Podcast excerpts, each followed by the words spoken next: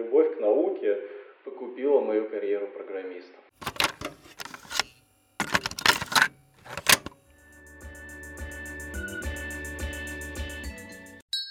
Нейрочай. Всем привет! Это подкаст о том, как устроен мозг человека и компьютера, зачем это знать и что с этим делать. Меня зовут Виктория Земляк. И я Владимир Михеев. Сейчас день, и мы записываемся из изоляции в городе Нижний Новгород. Сегодня мы на связи с городом Таллин в Эстонии, и наш гость Дмитрий Филимонов. Привет. Привет. Дмитрий – аспирант психологии и сотрудник научной группы по исследованию сознания в университете Турку. Он изучает, как человек осознает свои ощущения. Философы называют это умным словом квалия. Все верно? На самом деле с этим есть э, некоторые загвоздки. Дело в том, что половина научного мира, например, квалия не признает. Есть много О, Супер, я знала, споров. что мне не просто так это слово не нравится. Отлично. На самом деле мне очень нравится это слово, но э, это можем обсудить. Тем не менее, мы поговорим с Димой о том, что такое сознание, как его изучать и почему для этого нужно соединять философию и хардкорную нейронауку. А еще сравним науку и образование в целых трех странах – Эстонии, Финляндии и нашей любимой России. Давайте начнем. Все мы, кто увлекается психологией, когнитивными и нейронауками, изучаем в той или иной степени мозг, его разные процессы и явления, такие как память, восприятие и все тому подобное. Но на самом деле нас сильнее всего захватывает один вопрос. Что такое сознание? Где в этом сгустке жира и слизи, то есть в мозге, наше «я», ну или, если хотите, душа? Это одна из главных загадок человечества, и Дима – один из тех ученых, которые пытаются ее разгадать. Кстати, Дим, а почему это до сих пор загадка? В чем вообще проблема ее решить? А психофизическую проблему лучше всего сформулировал э, Дэвид Чалмерс на конференции в Тусоне, кажется. Э, он э, сформулировал ее как трудную проблему сознания, э, где есть два ключевых постулата. Как что угодно сложное, материальное, как мозг, может порождать нечто не совсем материальное, как сознание, психику, душу, неважно что, угу. но другую субстанцию, да. И второй вопрос, а зачем? Вот зачем мозгу это надо? Ведь дело в том, что э, бессознательно, условно говоря, без э, привлечения функции сознания, мозг справляется с разными вещами. Например, он может высчитывать математические уравнения, он может ходить, как в феномене слепозрения, не врезаясь в препятствия. Э, возникает вопрос тогда, зачем сознание необходимо? это эпифеномен или что это вообще такое. И необходимо ли оно вообще? Вот такие философы-радикалы, как Дэниел Деннет, считают, что сознание, о котором мы грезим, о котором мы говорим и в которое мы верим интуитивно на уровне бытового а, восприятия, на уровне нашей бытовой жизни, вообще не существует. А, это все а, такие функции языка, как бы некая иллюзия термина. С другой стороны, мы можем пойти от э, Рене Декарта, немножко по-другому повести эту линию дискуссии. Э, дело в том, что единственное, в чем я могу быть уверен на самом деле, это мое сознание. У Декарта была знаменитая формулировка, что единственное, в чем можно быть уверен, это в сомнениях. Ну и, следовательно, в своем мышлении, следовательно, в сознании. То есть здесь получается два философских взгляда, которые э, в некотором смысле аксиоматичны, то есть ты сначала принимаешь на веру либо одно, либо другое, и от нее уже строишь теории. Кстати говоря, на основе вот этих вот вер, на основе этих аксиом, ты можешь очень по-разному интерпретировать экспериментальные результаты, что ученые и делают постоянно. Поэтому, сразу забегу вперед, нейронауки о сознании, философия, она очень необходима, потому что ты постулируешь какой-то взгляд. Ага, ну к философии мы еще вернемся. А вот тут э, Вова употребил слово квали. Скажи нам, что же это за противоречивый термин и в чем, собственно, заключается противоречие? Дело в том, что от философии мы не ушли сейчас. Квали — это чисто философский концепт. Вот давайте вот так вот сделаем. Когда я смотрю на стол, какой-нибудь условный стол, в моей голове э, нет никакого стола. В моей голове есть какие-то нейронные импульсы. Но вместе с тем я вижу не свои нейронные импульсы, я вижу не свой мозг, а я вижу вот стол. Этот образ. Это тот образ, который нематериальный в плане того, что он не находится нигде в пространстве. Ну, в общем-то, фиг знает где. Этот образ э, фиг знает что, потому что он не совсем точно передает реальный мир, действительность нашу. Это и есть квалия. Квалия — это набор феноменальных э, ощущений, вот этих вот образов. Слушай, классический же есть пример про красность красного, про комнату. Может быть, ты нам... Да, расскажи, пожалуйста. Обожаю, обожаю этот эксперимент, это, конечно... Вот, э, мне тоже нравится. Классический джексоновский эксперимент. Я когда изредка читал тоже такие большие лекции по сознанию, всегда вот любил показывать слайд э, Мэри в красной комнате, э, слайд с картинки из Twin Peaks, из этого черного вигвама. Там э, суть в том, что он формулируется так. Мэри, э, нейроученый, которая жила всю жизнь и родилась в черно-белой комнате, не видела никогда никаких других цветов. Она там росла, и она прочитала все про красный цвет. Она знает о красном свете вообще все, что угодно. Она читала, она знает длину волны, она знает все физические свойства, все характеристики. Но когда она выходит из комнаты и видит розу, опачки, что-то появляется новое. Вот эта вот несводимость фактом материального мира, вот это вот новое качество, такой классический вариант этого эксперимента Джексона, это мысленный, кстати, эксперимент, естественно, никто его не проводил, оно и называется кваля. У этого эксперимента есть очень много сторонников, очень много противников, так же, как у китайской комнаты есть целые философские конструкции, которые пытаются его опровергнуть, есть те, кто поддерживает. Что за китайская комната? Китайская комната — это другой, тоже очень классический эксперимент. Изначально не был приложен к философии сознания, вообще к проблематике сознания, это скорее об искусственном интеллекте. Был такой критерий Тьюринга для оценки, ну, Алана Тьюринга, известная математика, для оценки разума у других, например, машины. И идея была в том, что если ты общаешься с кем-то удаленно на расстоянии, вот как сейчас мы с вами, но мы, правда, видим друг друга, а там вот еще картинки бы не было, вот. Эх, нарушили чистоту эксперимента. Если ты не знаешь, кто там перед тобой, человек или машина, то можно считать, условно говоря, что эта единица обладает э, неким интеллектом. Безусловно, Тьюринг сам говорил, решить проблему других умов невозможно, но есть вот такой рабочий критерий. Если мы не можем понять, человек это или машина, перед нами человек, а, считаем. Не совсем. Если мы не можем понять... Существо, обладающее сознанием. Человек это или машина, э, если он общается достаточно хорошо и может ввести нас в заблуждение, то у этого существа есть интеллект. Да, да. Там был такой эксперимент китайской комнаты, это эксперимент философа Джона Сёрла, который представил, ну, это тоже мысленный эксперимент, э, он, значит, представил, что некто сидит в комнате вот, с двумя окошками. У него есть такая книжка с э, иероглифами, стрелочками к другим иероглифам. Ему в одно окошко дают карточки с одними иероглифами, он сверяется с этой книжкой и выдает карточки с другими иероглифами в другое окошко. И те, кто снаружи, считают, что вот это вот он это понимает китайский. Но на самом деле человечек, который там сидит, он как бы нифига не понимает, а суть заключается в том, что из синтаксиса невозможно вывести семантику. То есть из, ну, условно говоря, там складывая двух коровок, двух змеек, там два облачка, компьютер никогда не догадается, что такое число 2. Ну да, можно предположить, что сейчас, допустим, не ты с нами разговариваешь, а просто какой-то макет, которого обучили там шевелить губами, производить звуками, а на самом деле он не понимает, что он говорит. Кстати, а раз уж мы разбирали такие интересные мысленные эксперименты, может быть, еще об одном парадоксе популярном поговорим, философский зомби? Да, это прекрасный парадокс. Философский зомби — это как раз э, сформулированный тоже не Чалмерсом, но Чалмерс, по-моему, очень хорошо развил эту теорию. Философский зомби — это гипотетический, ну, я надеюсь, объект, это некий робот, который полностью лишен начисто всего сознания, но который общается и ведет себя как человек. То есть у него... Короче, он проходит тест Тьюринга он абсолютно. проходит вообще все тесты.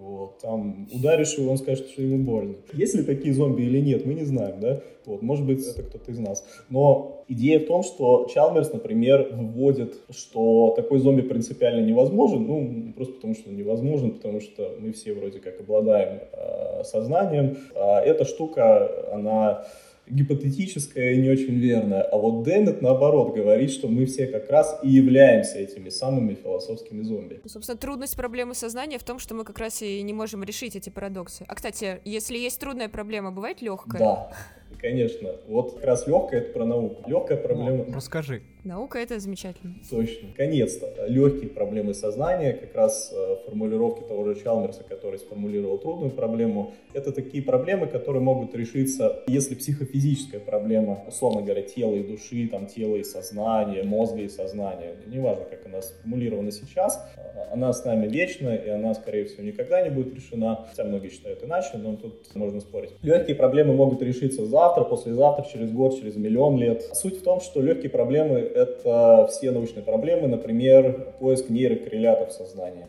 какие зоны в мозге, какие физиологические состояния мозга, то есть где и в каком состоянии процессов, какие процессы в мозге отвечают, связаны, порождают или же как-то еще взаимодействуют с сознанием. То есть от мысленных переходим к нормальным экспериментам. Да.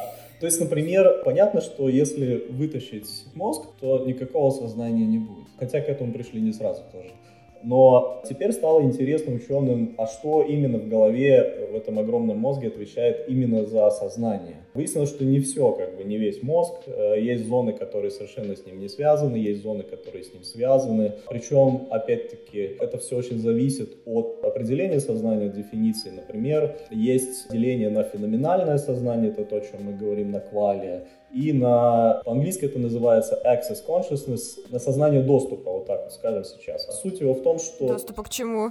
Доступа этих квали к когнитивным процессам, когнитивной машинерии. Я попозже расскажу, как это работает, если интересно. Сразу перейду к электрофизиологии. Сознание можно изучать с помощью нескольких инструментов. Это нейропсихологические исследования, это исследование повреждений мозга при каких-то травмах, несчастных случаях, военных действиях и так далее. Кстати говоря, замечательные э, сведения мы получили оттуда, особенно после Второй мировой войны, по количеству очень больших травм, мы получили э, некое контринтуитивное следствие. Мы поняли, что на самом деле картинка сознания, нам кажется, что наше сознание едино, неделимо, и оно такое холистичное, то есть оно недробимое на какие-то куски.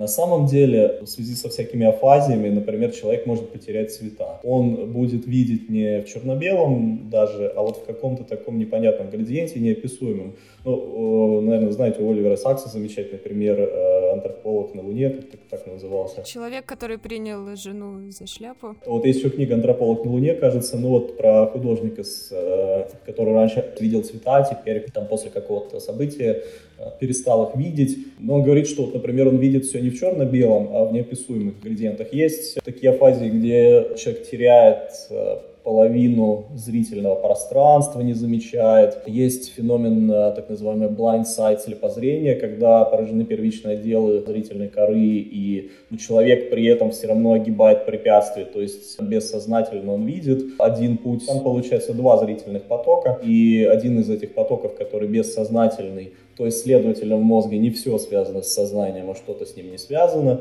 Это тоже странно, очень интересно, почему так. Препятствие он огибает, но не видит ничего. Перед ним только тьма. Есть, э, например, отсутствие времени. Это такой очень интересный симптом, когда человек не чувствует времени. Есть, скажем, отсутствие движения, когда человек не понимает движение, и ему очень сложно такому пациенту, конечно же, приходить через дорогу, но каким-то образом человек все-таки это делает. И вот этот феноменальный мир у этих больных, у пациентов, он совершенно не похож на наш.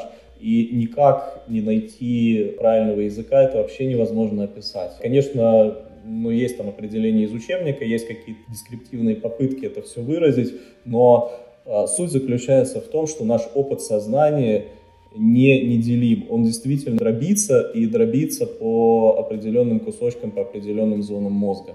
Ага, а ты сказал, еще второй метод есть. Наверное, их еще, еще больше? Два. Ну, э, нет, конечно, э, конечно, их больше, но, э, скажем, это электроэнцефалограмма и это МРТ, самый известный. То есть это нейровизуализация. В общем, нейро... да, визуализация. Да, конечно. Нейровизуализация в классическом когнитивном эксперименте. Я работаю с электроэнцефалограммой. Сознание, условно говоря, возникает, если мы даем какой-то стимул, человек осознает этот стимул очень быстро, почти сразу, там, через там, сотые миллисекунды. Осознает это значит? Это значит, что он попадает в сознание. Это значит, что стол, который видит мои глаза, попадает в образ стола, превращается в этот образ. И ты понимаешь, что это связано вот со звуками STOL, это вот относится вот к этой штуке, которую я вижу перед собой, да? И вот это вот как раз то, что мы называли access consciousness, сознание перехода. Угу, понятно. А вот сам факт осознания... То есть сознание уже переходит э, к когнитивным функциям. речевые зоны, да. слуховые зоны. Ну, точнее, он переходит в фронтальные зоны, где он объединяется с общим контекстом, где вот этот вот опыт феноменальный становится доступный широкому пространству когнитивных функций мысленных, где человек уже может об этом говорить. Человек может сказать, а, я его вижу. Что мы имеем в виду, когда говорим, что появляется образ, образ переходит? Как это работает? Ага, вот это вот очень интересно.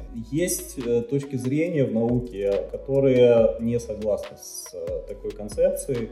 Вот. Но сейчас все-таки считается в основном так. Нам кажется, что сначала и уже в первичных отделах сенсорных модальностей, то есть, например, первичной зрительной коре, первичной слуховой коре, там, куда попадают более-менее обработанные сигналы от органов чувств, уже там, а не в передних лобных отделах, где условно сосредоточены высшие когнитивные функции, э, уже там в этих сенсорных отделах первичных возникает вот это самое клание. Там уже возникает, почему непонятно, но уже тогда, уже на этих ранних этапах возникает вот этот вот образ стола. Но он еще... Возникает это значит, какие-то нейроны определенные зажглись или что? Да, там зажигаются определенные нейроны, ну, как бы они работают вот вместе с этой, с работой этих зон, возникает вот этот образ, но он еще пока недоступен для всех остальных психических функций, для вербального контроля, для, ну, может быть, семантического какого-то модуля. То есть ему нужно еще немножечко времени, чтобы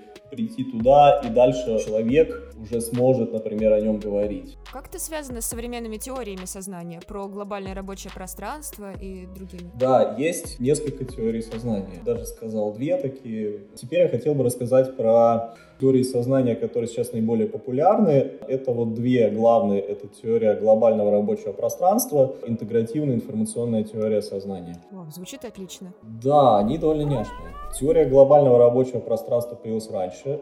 Теория изначально связана с именем Бернарда Барса.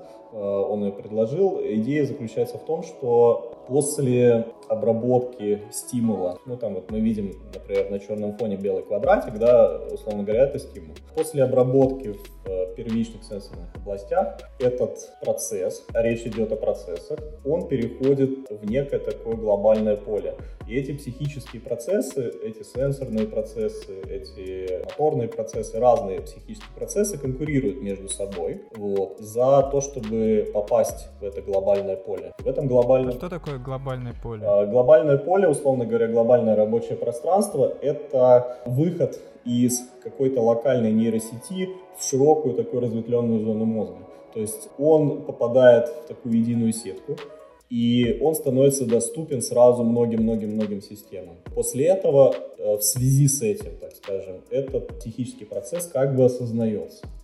То есть он попадает в систему большей мощности, он разветвляется, ага, здесь появляется сознание. Есть вот такая вот теория. Что можно про нее еще сказать? Можно сказать, что знаменитая метафора про прожектор внимания, тоже авторство Барса, это то, что, например, у нас есть, э, как он выразился, такой картезианский театр сознания, где похожий на пыльный шкаф, где очень-очень много всяких разных предметов, и прожектор луч внимания, он высвечивает вот эти объекты, и то, что в него попадает, то переходит как раз сознание. То есть внимание некий такой луч, очень сфокусированный, и не все в нем видно. Плюсы в том, что она очень хорошо разработана когнитивистами, эта теория, она имеет очень большую объяснительную силу. Хорошо, давайте тогда перейдем ко второй, а потом пройдемся по экспериментам. ИИТ, интегративная информационная теория сознания, предложенная Джулио Тонони. Это очень интересный взгляд на проблематику. Э, суть заключается в том, что сознание возникает там, где информация интегрируется. Вот что это такое, Танони несколько специфично объясняет. Он приводит классический пример с э, фотоаппаратом, уже рассказывал про него, там, где куча-куча-куча пикселей, но эти пиксели не общаются между собой, поэтому в итоге ничего не происходит. А вот если бы эти пиксели как-то соотносились друг с другом, если бы они были связаны друг с другом и влияли бы друг на друга, то информация с них была бы интегрирована, и может быть эта система от Анони психист, который верит в то, что не только мозг, но и всякие физические и другие системы могут потенциально производить какой-то уровень сознания, например, там компьютер и так далее, даже примитивные какие-то вещи, но только там, где информация интегрирована по тононе. Вот если бы эти фотодиоды были как-то хитро связаны между собой, ну, как нейросеть, как нейронная система, то тогда если бы уровень интегрированной информации превышал бы какой-то там коэффициент, тогда бы, да, у системы появилось сознание. Есть еще коэффициент фи, э, так называемый, который сейчас не вычислим, тем более для мозга. Это как раз коэффициент интегрированной информации. Зачем нам невычислимый коэффициент? Мы что, ждем, когда его станет возможно вычислить или что? Это странно. Потенциально вычислимый, но у мозга столько степеней свободы, столько э, там нейронов взаимодействия и так далее, что его просто невозможно физически вычислить сейчас. Они, группа Танони, сделали такой интересный прорыв в этом деле. Они придумали другой коэффициент, более простой, вот, который вполне себе вычислим. Неплохо. Что-то типа, но мы фита вычислить не можем, но вот... Так, и что они все-таки вычисляют? PCI, Perturbation Complexity Index называется. Это... А, ну, все понятно. Да, да. Так бы сказал сразу. А тут достаточно легко. На самом деле это работает так. ТМС, э, для слушателей, точнее, которые не слышат, что такое ТМС. У нас был, конечно, выпуск, но, наверное, некоторые пропустили. Да. Транскраниальная магнитная стимуляция — это стимуляция магнитным полем э, зоны мозга, которая либо активирует э, нейроны, либо, наоборот, подавляет их работу. Условно говоря, ты подходишь к человеку с большой катушкой, она трещит, и она... Э, бьешь его по голове. Ну, почти. Ты его не бьешь по голове, но она производит магнитное поле, которое попадает сквозь череп и попадает на не очень большую область мозга.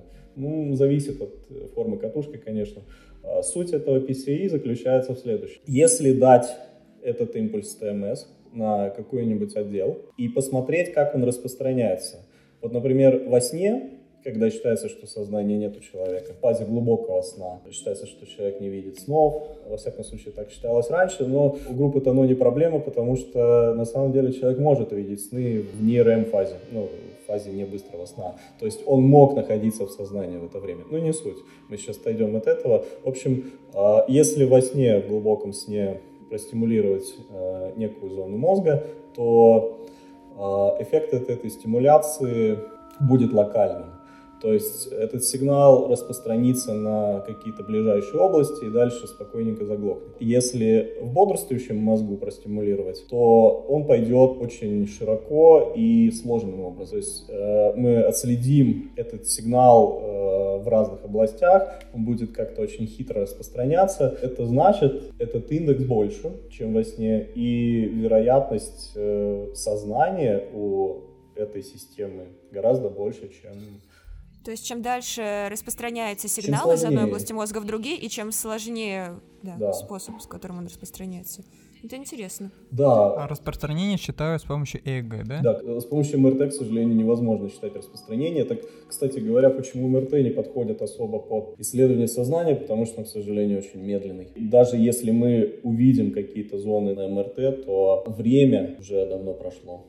Да, и ты хотел сказать, почему э, эти теории сейчас главенствующие. Эти теории популярны, эти теории очень хороши, они утверждаются в некотором смысле экспериментально, то есть вот, например, у Танони это эксперимент со сном, и с бодрствованием. Он, конечно же, стимулировал не только людей во сне, не только бодрствующих, э, но еще и там людей в коме, например, э, в вегетативных состояниях, вот, и получал разные вот эти вот индексы.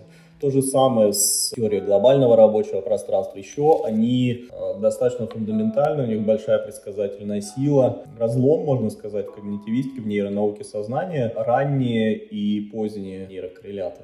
Вот, да. В общем, считается, что ну, во всяком случае, нашей лаборатории и нашими коллегами, что вот это феноменальное сознание возникает относительно рано, примерно через 200 миллисекунд после того, как стимул поступил в сенсорную систему. В соответствии с какой теорией сознания? Сейчас объясню. Есть ранние теории, так называемые, например, теория рекуррентной обработки – есть поздние теории. Поздние теории, они э, связаны как раз ближе, больше с теорией глобального рабочего пространства. Суть в том, что когда мы делаем эксперимент на сознание, а как мы вообще делаем эксперимент на сознание?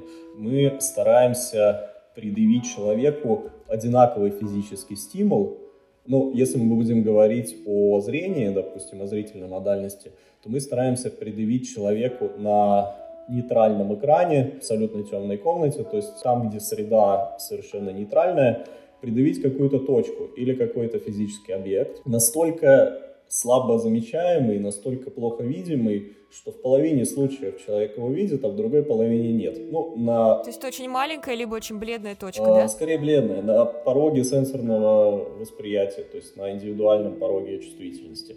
Перед этим, конечно, этот порог калибруется, ну, ясное дело. А суть заключается в том, что желательно, чтобы этот стимул оставался одним и тем же. Ну, мы меняем независимую переменную таким образом, а нам нужно, чтобы условия были одинаковые. В этом случае мы видим, что когда человек осознает его, когда человек видит на электрофизиологических компонентах появляются две волны. Электрофизиологические компоненты RP, Event Related Potential по-английски, потенциал, связанный с неким событием.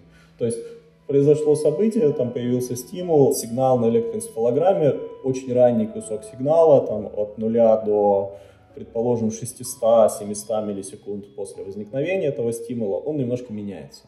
В общем, некоторый паттерн, который можно заметить на электроэнцефалограмме, если что-то показать человеку. Да, так вот, через 200 миллисекунд, как правило, идет э, такой негативный пик, это когда активность падает, ну там получается отрицательная поляризация, и через 300 миллисекунд позитивный. Его их, их так ну, и назвали. В смысле, ниже нуля и Ниже выше. нуля и выше нуля, да. Их так и назвали. N200 и P300. P300... Ну, 200 значит, что пик на 200. Да. 300, значит, что на 300. Но они никогда не бывают ровно на 200 и на 300, они в районе вот этого. Понятно, что это усредненное. Да, это усредненное, и даже усредненное они там тоже сдвигаются периодически, но не сильно. Например, там N100 это уже другой пик. Таких пиков очень много, с ними связывают совершенно разные свойства. И считается, что вот этот ранний пик отвечает за феноменальное сознание, поздний пик, который P300, отвечает за access consciousness, за... За распространение по сети, да. Похоже на эту интегративную теорию. Mm-hmm. Потому ну, что да, они указывают на форму, с которой распространяется это больше, это больше скорее про теорию рекуррентной обработки, то, что феноменальное сознание возникает, когда происходит э, рекуррентная обработка в первичных областях сенсорных модальностей. То есть сначала сигнал, предположим, зрительные коры, очень-очень быстро идет э, во фронтальной области мозга. Потом... Так, для начала, для начала. Зрительная кора находится затылке, на затылке. Да. Да, затылке. Затылка, он идет вперед. Он очень быстро туда прилетает, потом возвращается в виде обратной связи. И помимо этого, этот сигнал задерживается в первичной и там остальных тоже отделах зрительной коры или другой сенсорной модальности, например, для слуховой это будет первичная слуховая кора и тому подобное. И там начинается так называемая рекуррентная обработка, когда нейроны общаются локально между собой и с соседними зонами. Общаются очень плотно, общаются разветвленно по сложным паттернам. И вот считается, что через 200 миллисекунд после того, как э, стимул показался на экране, во время вот этой рекуррентной обработки и происходит вот это феноменальное сознание. А дальше еще плюс 100 миллисекунд, то есть уже через 300. Он попадает дальше туда. Это уже связано с э, тем, что, ну, как вот мы говорили до этого, сознание, э, вот эта вот феноменальная картинка переходит другим когнитивным функциям, рабочее пространство, человек уже может э, что-то делать с этой информацией, говорить, принимать какие-то решения, нажимать на кнопки. Она становится доступна когнитивным функциям. То есть здесь очень интересно, что вот эта феноменальная штука возникает как бы до того, как она становится как-то доступна всем остальным процессам. Но это теории конкурентной обработки и ранние теории. Те, кто верит, те, кто считает, э, те, кто экспериментально доказывает, и у нас очень много хороших э, данных, подтверждающих это, что действительно сознание возникает э, раньше. Оппоненты считают, что N200 это не то, что сознание возникает через 300 миллисекунд после стимула и только там, то есть когда она входит в э, глобальное рабочее пространство, тогда вот оно и возникает. И не надо ничего мудрить с этими феноменами, там, с э, ранним переходом, с этим всем. Но это разве не скатывается к вопросу о том, что считать сознанием? Э, почти, почти. Дело в том, что ну, вообще как коллектив ученых, которые исследуют в этой области, каждый имеет свою точку зрения на, на что такое сознание. Кто-то может, например, считать, что сознание существует, но не существует феноменального сознания, хотя это сродни, наверное, тому, что сознания как такового нет. Потому что если мы а, отменяем феноменальное сознание, вот эти вот образы, то тогда у нас от э, самого сознания ничего интересного не остается. Сейчас легкие проблемы как раз заключаются в том, чтобы понять, где каких местах в мозге и когда, в какое время возникает сознание. Но при условии, что мы стоим на том, что феноменальное сознание существует. Потому что если нет, то тогда нет смысла исследовать это. А, я правильно понимаю, что ты сейчас рассказал свой собственный эксперимент? Нет, не только. Тут э, очень много экспериментов э, в этой области. Я исследую в э, слуховой модальности, то есть для слуха, когда и где появляется сознание, когда человек слышит что-то. Также в бимодальном условии это когда человек одновременно и видит, и слышит, то есть ему предъявляют и зрительное, и слуховое, и как меняется. То есть сейчас есть такое мнение, что все сенсорные системы с точки зрения нейрокоррелятов сознания работают примерно одинаково это примерно и подтверждается, но есть, конечно, нюансы. Что-то возникает раньше, то есть какие-то вот эти вот пики, типа N200, да, они сдвигаются немножко по времени. Активация в разных сенсорных модальностях э, бывает с разной амплитудой, то есть может быть сильнее, можно захватывать э, больше регионов мозга, ну и так далее. Конечно, э, когда ты и видишь, и слышишь, то понятно, что у тебя и зрительное, и слуховое включается. Но вот очень интересно у нас со слуховой модальностью получилось то, что судя по всему, когда человек слышал стимулы в нашем эксперименте, то его мозг двигался гораздо сильнее, даже в плане амплитуд. Вот, то есть вот эти вот пики на ЕРП, они были выше и ниже, чем то же самое в зрительном условии. Ну, я тебе уже как-то говорила, что было бы интересно еще посмотреть на слабослышащих и слабовидящих да. людей. Мои коллеги исследуют сон, от ночных кошмаров до просто сна, там, сна в э, медленно-волновых стадиях, до эмоций во сне. Например, недавно был на одной из замечательнейших защит докторских, где коллега моя как раз э, защищалась, и у нее была тема эмоций во сне. Э, там приехал канадский профессор Антонио Задора, который до этого давал лекции, и он вообще рассказывал про ночные кошмары, про э, исследования в этой области. Э, ну, вот, например, мне очень понравился один такой случай, когда люди встают, начинают кричать, размахивать руками, и человек казалось, ему снилось тогда, казалось, что на них едет поезд. Давай все, там, побежали, короче говоря, ходим мы на рельсах, типа, там, этот самый поезд едет. Жена говорит, да нет, ты посмотри, как бы, ну, мы в кровати, в спальне, нет, все, бежим. И тут, значит, э, дело в том, что таких людей совершенно невозможно убедить. Это очень похоже на бредовую конструкцию, как психиатрии. Но на самом деле там э, очень интересно разрешился случай. Жена ему сказала, слушай, посмотри, ну нет же рельса. Он потрогал, значит, ковер. А, да, действительно. Вот. И Задра э, рассказывал то, что Скорее всего, это не расстройство сна и не расстройство бодрствования, смежное расстройство. Дело в том, что мозг засыпает не весь сразу, а по частям. И какие-то части еще остаются бодрствовать, какие-то нет. Как раз оттуда сон и паралич берется. Да, да. Вот. Э, такой патологический паттерн как раз из-за этого. Но, в общем, мои коллеги изучают сон, мои коллеги изучают гипноз.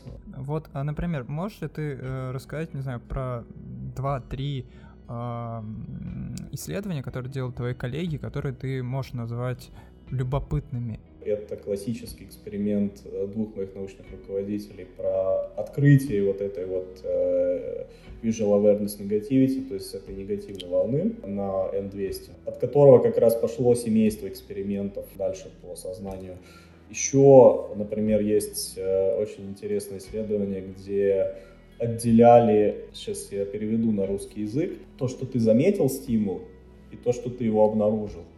То есть, условно говоря, ну ты можешь заметить что-то, но ты еще пока не идентифицировал его. То есть ты не знаешь, что это. А, и они с помощью ТМС э, смогли отделить и понять, где в мозге и когда э, происходит детекция сначала, а когда идентификация. По сути, это когда стимул связывается с памятью, и мы ищем в памяти что-то похожее. Да, мы находим этот лейбл, как бы, и мы понимаем, ага.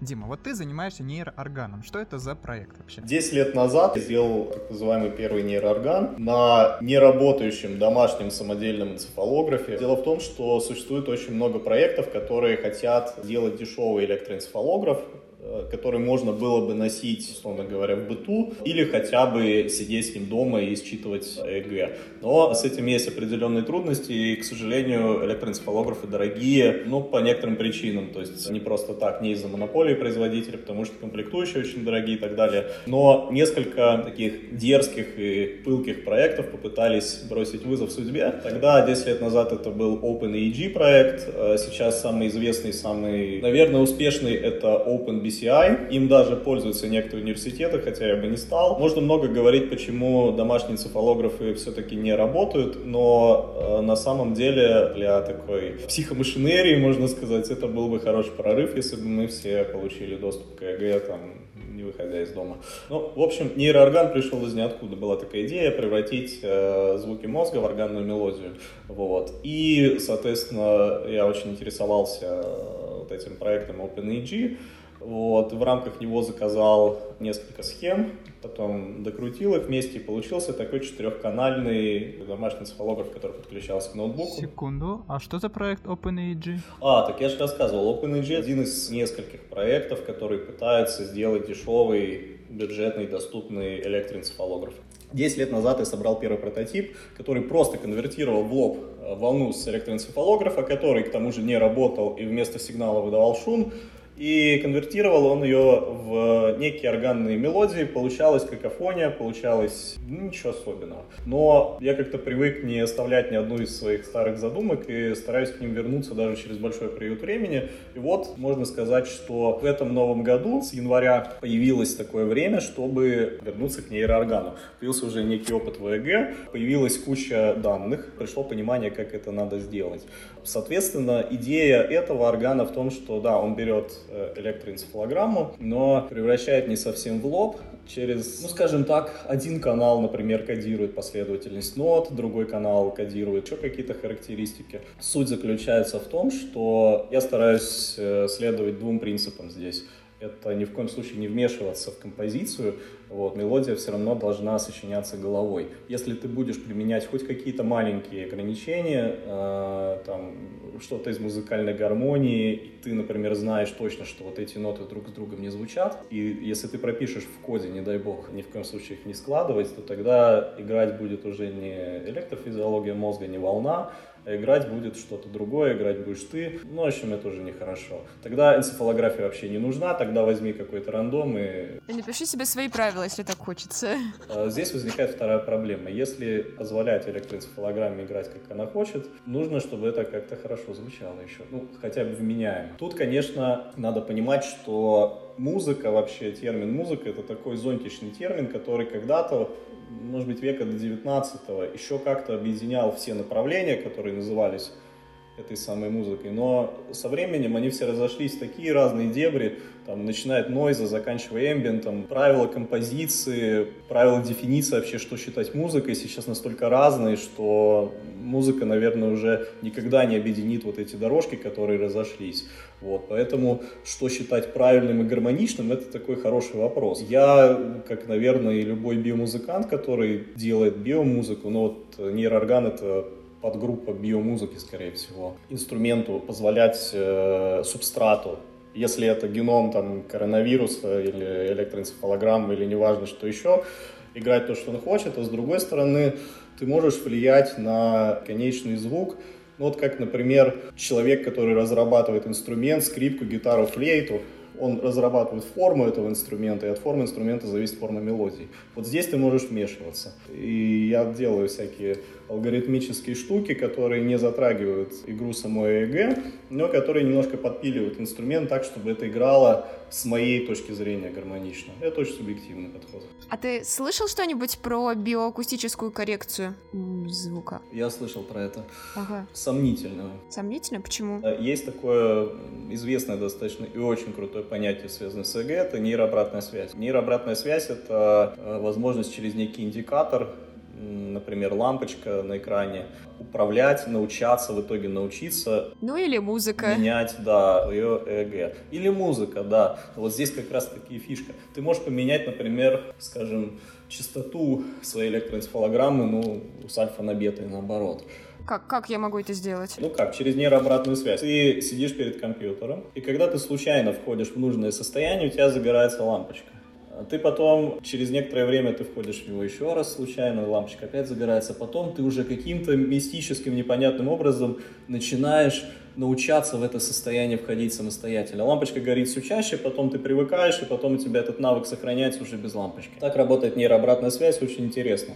Конечно, здесь есть определенный ряд критики тоже, это не совсем гладкая область, но э, очень большой экспериментальный массив был проделан. Э, я так понимаю, что в чем как бы отличие биоакустической коррекции от нейрообратной связи, как мне кажется? Нейрообратная связь, ну, ты видишь индикатор, и ты меняешь свою частоту. А там они постулируют, что якобы музыка, которая играет, может поменять тебе что-то в электроэнцефалограмме, но... Ну, то есть я использую музыку просто как э, стимул, который дает мне обратную связь. Да. Как, э, в качестве обратной связи, не картинку. Да, с одной стороны, ты используешь музыку, может, какую-нибудь мелодию или маленькую какой-то э, маленький звук, который дает тебе стимул для э, обратной связи, для того, чтобы поменять что-то. Но когда тебе начинают говорить, что вот эта мелодия, которую ты спродуцировал, она будет делать тебе хорошо, вот здесь вот уже, э, наверное, что-то не то.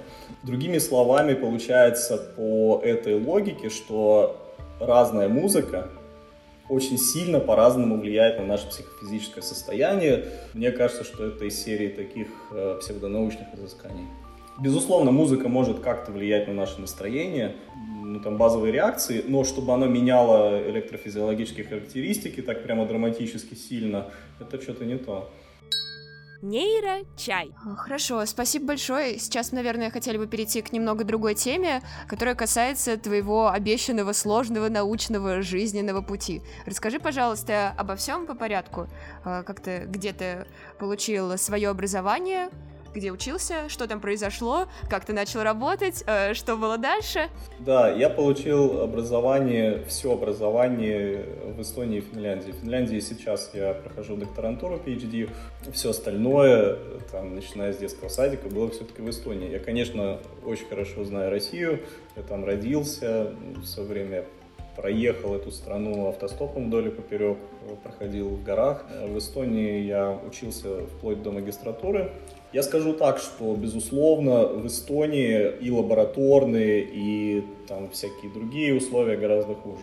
Не вдаваясь там в особые детали, но в Эстонии, например, есть только две лаборатории, занимающиеся нейро проблематика. Одна находится в Тарту, другая находится внезапно в Таллине и тоже относится к Тартовскому университету. Да, немного. Да, не очень много. На тот момент была определенная конкуренция в плане кадров и, честно говоря, просто очень не хватало ресурсов. А образование ты получал на эстонском? Да, я был единственным русским на потоке тогда. Я получал на эстонском. Я не очень хорошо знал язык, будем говорить э, откровенно, но я его учил и в общем-то, пользовался английским языком очень часто. Так что да, там... Не возбранялось. Не возбранялось, да, но тогда еще, да, образование было на эстонском. Безусловно, все докторантуры здесь, они, конечно же, на английском языке. И через некоторое время я, конечно, стал поступать э, в PhD, Первые попытки были безумными и ужасными, они провалились. Но, как говорили мои коллеги, э, в PhD поступают далеко не с первого раза, а раза с десятого, обычно в среднем ну там в Тюбинген куда-нибудь. У меня была мысль на самом деле в Вену, может быть попытаться в Германию. Были попытки в Лондоне поучиться, но это еще до Брекзита. Но все они не увенчались особым успехом, чему я, признаюсь, очень сильно рад. Во-первых, я нашел восхитительную, шикарную, самую крутую на свете research -группу. Лаборатория находится не так далеко от моего дома, имею в виду от Таллина. Это хорошо, потому что, честно говоря, я бы не сильно хотел далеко уезжать от РФ, от Европы. Мне здесь нравится. Турку тоже очень классный город. Все так сложилось и географически, и психологически, и главное по исследовательским интересам. Здесь совершенно свободное, доступное оборудование. Я, по сути, занимаюсь темой, которую я хочу, в темпе, в который мне нужен. Так что это очень круто. До этого я работал программистом, да, программистом я стал после того, как за два года на коленке выучил Java, но первый мой язык рабочий был JavaScript так сложилось. Подожди, подожди, это было после магистратуры, после магистратуры правильно? Да. Как так? А, ты не сразу пошел на PhD, да? Да, после магистратуры я не смог пойти на PhD никуда за рубеж. У меня были не идеальные диплом, то есть у меня там были четверки и даже где-то тройки в аттестате. Конечно, безусловно, за рубежом очень большая конкуренция, плюс я не очень знал, как все это делать надо правильно. Плюс после там первого фейла мне показалось, что, видимо, и дальше так будет. И с другой стороны, пока я делал эти попытки, я задумался о том, что нужно как-то обеспечивать себя и вообще Поэтому следующая мысль была хорошо. А что тогда может мне в этом помочь, что будет достаточно прикольным, вместе с тем не пыльным и, может быть, достаточно богатым? И это, конечно, программирование. В программировании, как известно, идут очень много оппортунистов, там всяких пиратов типа меня. Вот и я туда пришел. Два года я кое-как выучил Java, но потом успел поработать в очень хороших фирмах. Там, например, я очень много работал в э, кибербезопасности в частности, и мог бы там остаться с э, на хорошем счету, либо, э, честно говоря, наверное, бы к этому моменту открыл свою какую-нибудь компанию. Любовь к науке погубила мою карьеру программиста. Дело в том, что как только я более-менее освоился в IT-индустрии. Через полтора годика я начал возвращаться к своей старой идее нейроисследования, сознания. Начал активно искать лаборатории. Потом я нашел своего будущего научного руководителя, мы с ним хорошо пообщались, я прислал ему research -план. Он прислал мне вместо того, что «извини, пока», ну, мне прислал исправление этого research -плана. Э, так началась наша переписка, где значит, мы доводили это дело до ума, и потом я с этим подался в турку. Есть определенный нюанс, что в университете Турку принято не сразу спонсировать, финансировать PhD-шников. Они это обычно делают на следующий год. Поэтому приходилось э, вот этот год э, одновременно совмещать работу, как правило, удаленную программиста, редко контрактную, приходилось менять несколько компаний по этой причине, э, совмещать это с экспериментами. Во время обучения аспирантуры ты днем делаешь эксперименты, по ночам э, пилишь сайты или там занимаешься ну, или безопасностью. Нет, я никогда никогда не, слава богу, не пилил сайты. Обычно ты днем работаешь.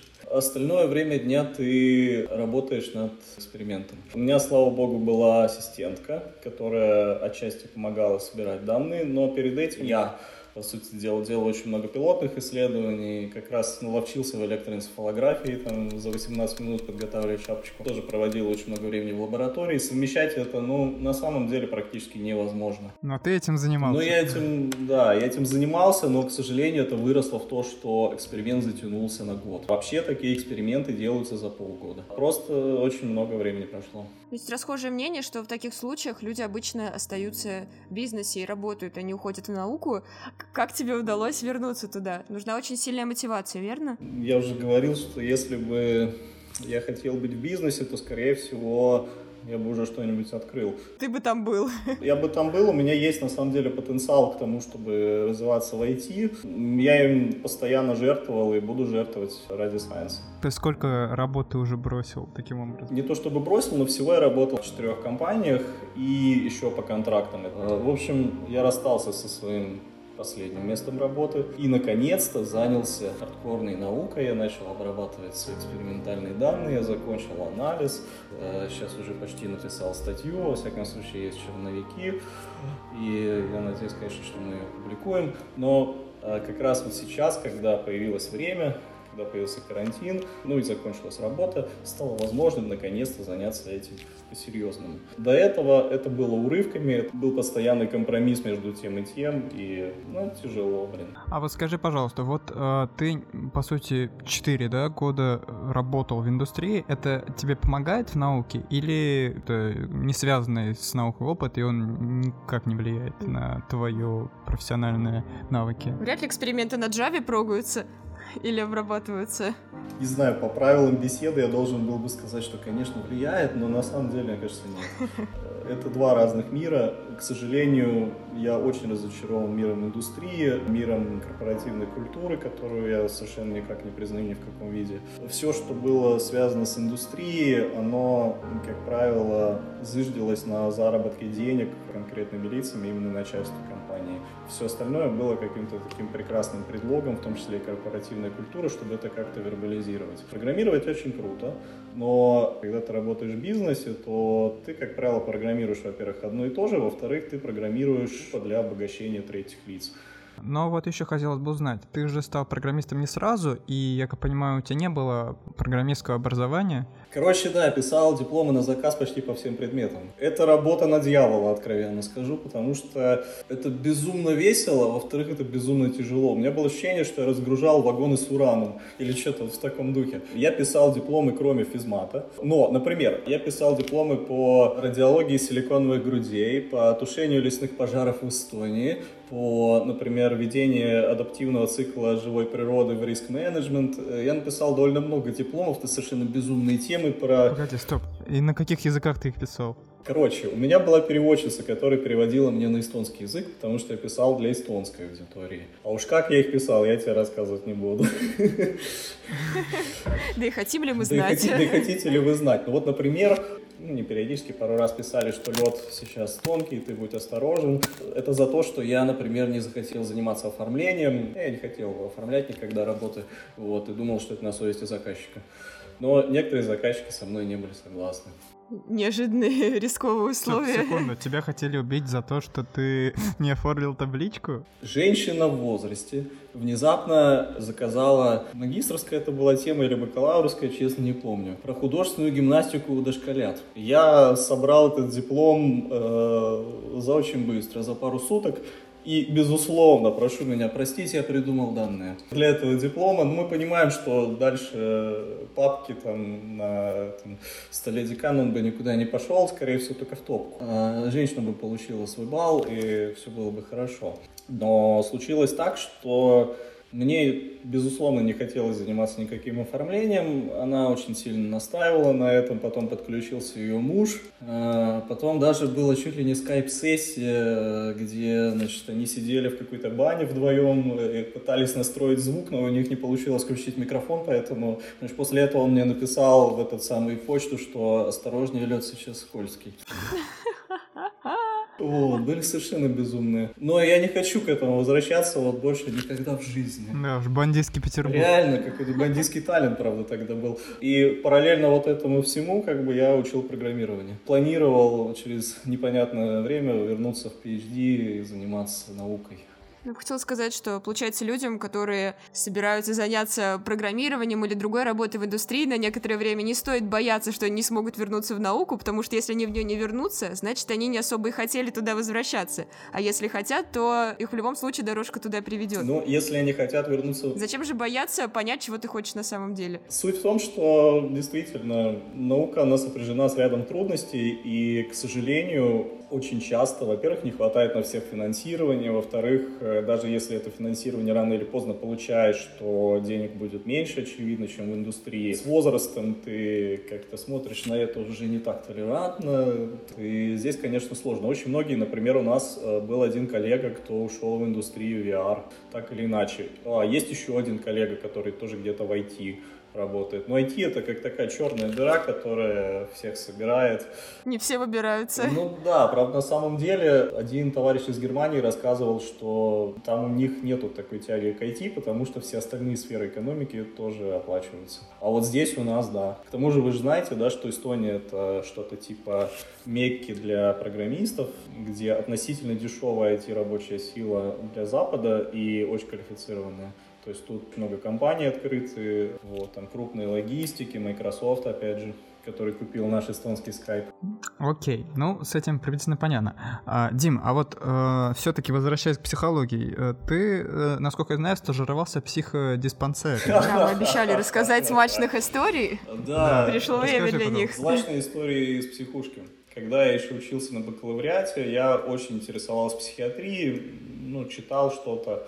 Мне очень хотелось попасть на стажировку в настоящую психическую больницу психиатрическую. Мне эту возможность выдали, то такая больница оказалась в городе Вильямзе.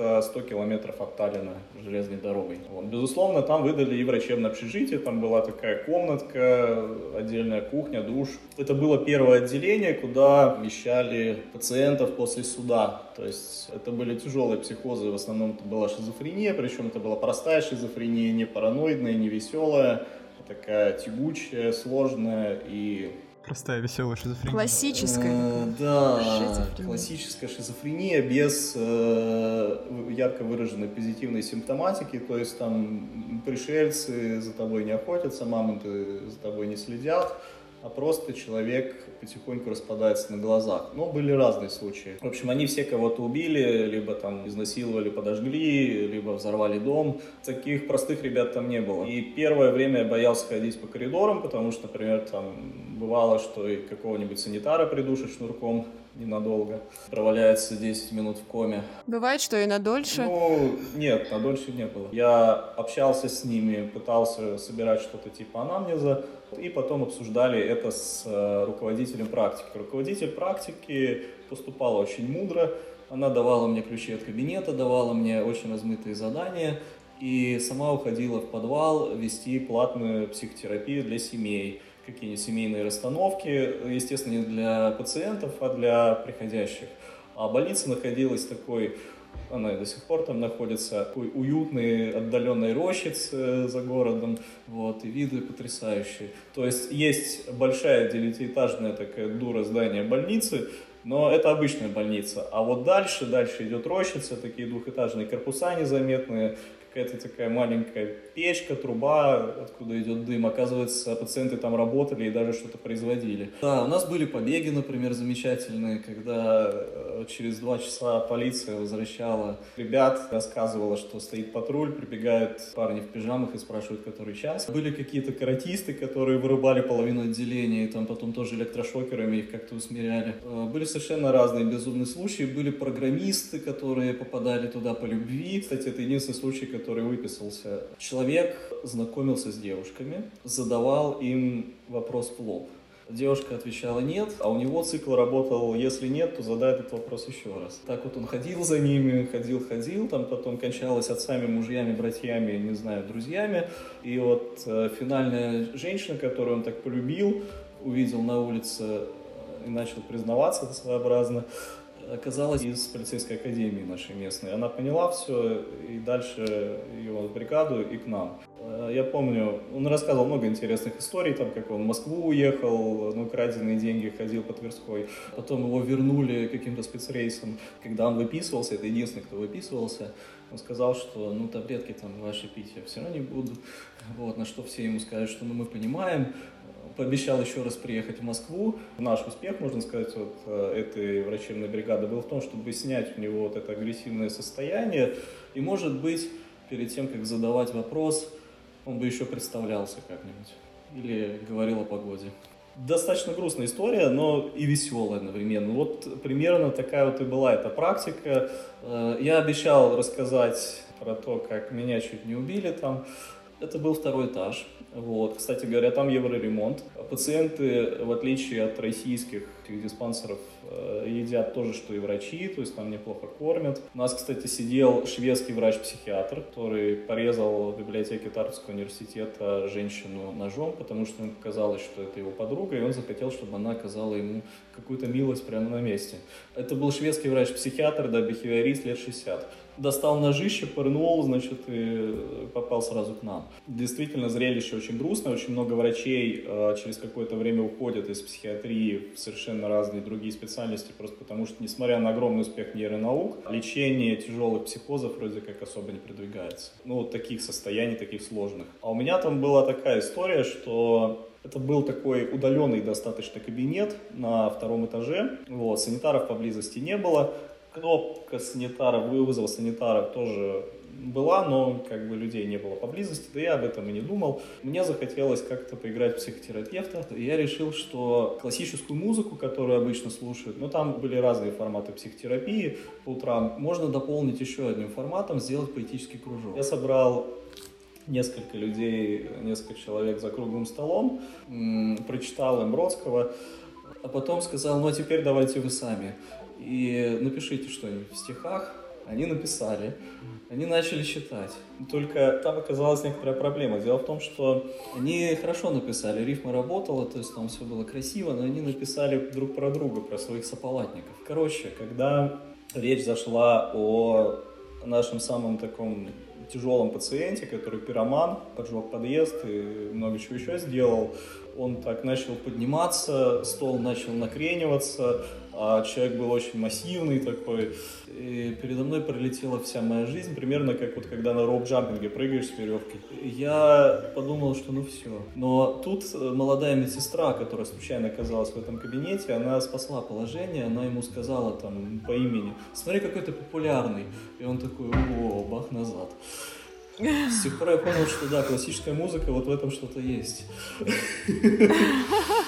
Да, впечатление, конечно, очень сильное. И вот э, такое научное, пожалуй, впечатление в том, что тяжелые психозы, они очень тяжело, очень сложно, э, практически не поддаются купированию.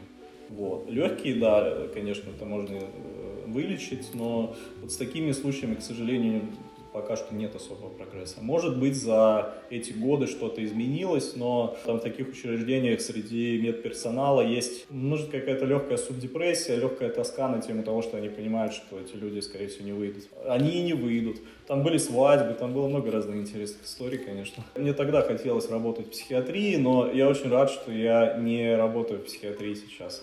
Ну, а, и слава богу, на этой счастливой ноте, я думаю, можно уже закончить. Да, хорошо, что ты больше не работаешь Невероятное в психиатрии. количество счастья. И для тебя хорошо, и для пациентов. Ну да, возможно. Ну и для науки хорошо. А, да, три чая каждому, кто дослушал этот выпуск. И до новых встреч. Всем пока. Пока-пока.